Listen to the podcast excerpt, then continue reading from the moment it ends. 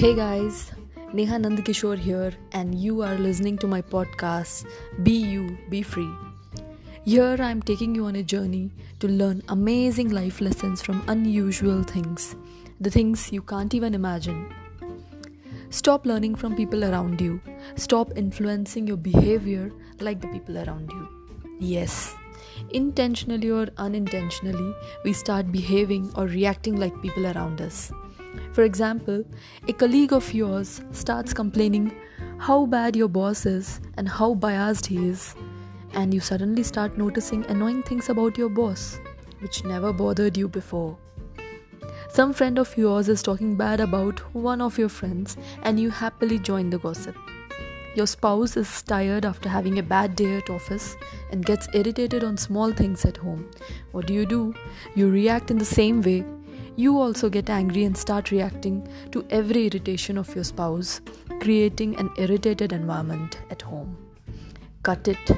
Please cut it.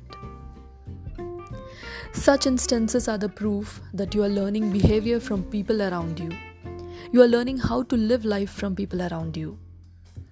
Anyway, today I'll let you know what all you can learn from a cup.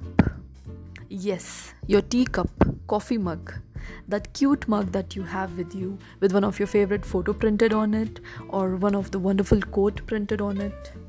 Yes, a simple cup or mug can teach you a very big lesson, which is sometimes it is the emptiness that creates the value. It is the emptiness of the cup that makes it useful. It is the emptiness of the mug that allows you to enjoy your coffee or tea or juice. The potter who takes some mud and molds it into a vessel. It is the emptiness of that vessel that makes it useful. The room that you're sitting right now, it is its emptiness that is allowing you to put in a chair and sit in and use it. Take a bucket. The emptiness of it makes it useful. The emptiness of a house makes it useful. The space and form that we see around us, everything conveys the same message. Without this emptiness, nothing is useful. The point here is to keep yourself a little empty so that you can be useful. If you feel that you are full of knowledge and wisdom, and if you feel that you know everything, and if your attitude is like, ah, I know everything, don't teach me, I know that, I know this, you are never gonna learn more. You will never become valuable with that attitude. Always keep some space in yourself to allow new things into you.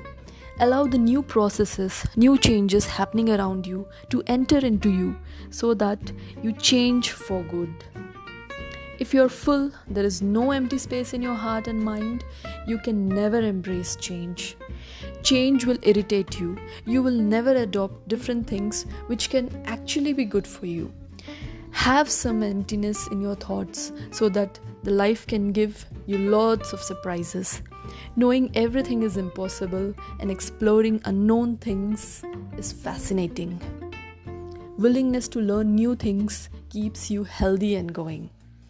Be like a cup, a little ignorant, a little empty, so that life can fill in joyous things in you.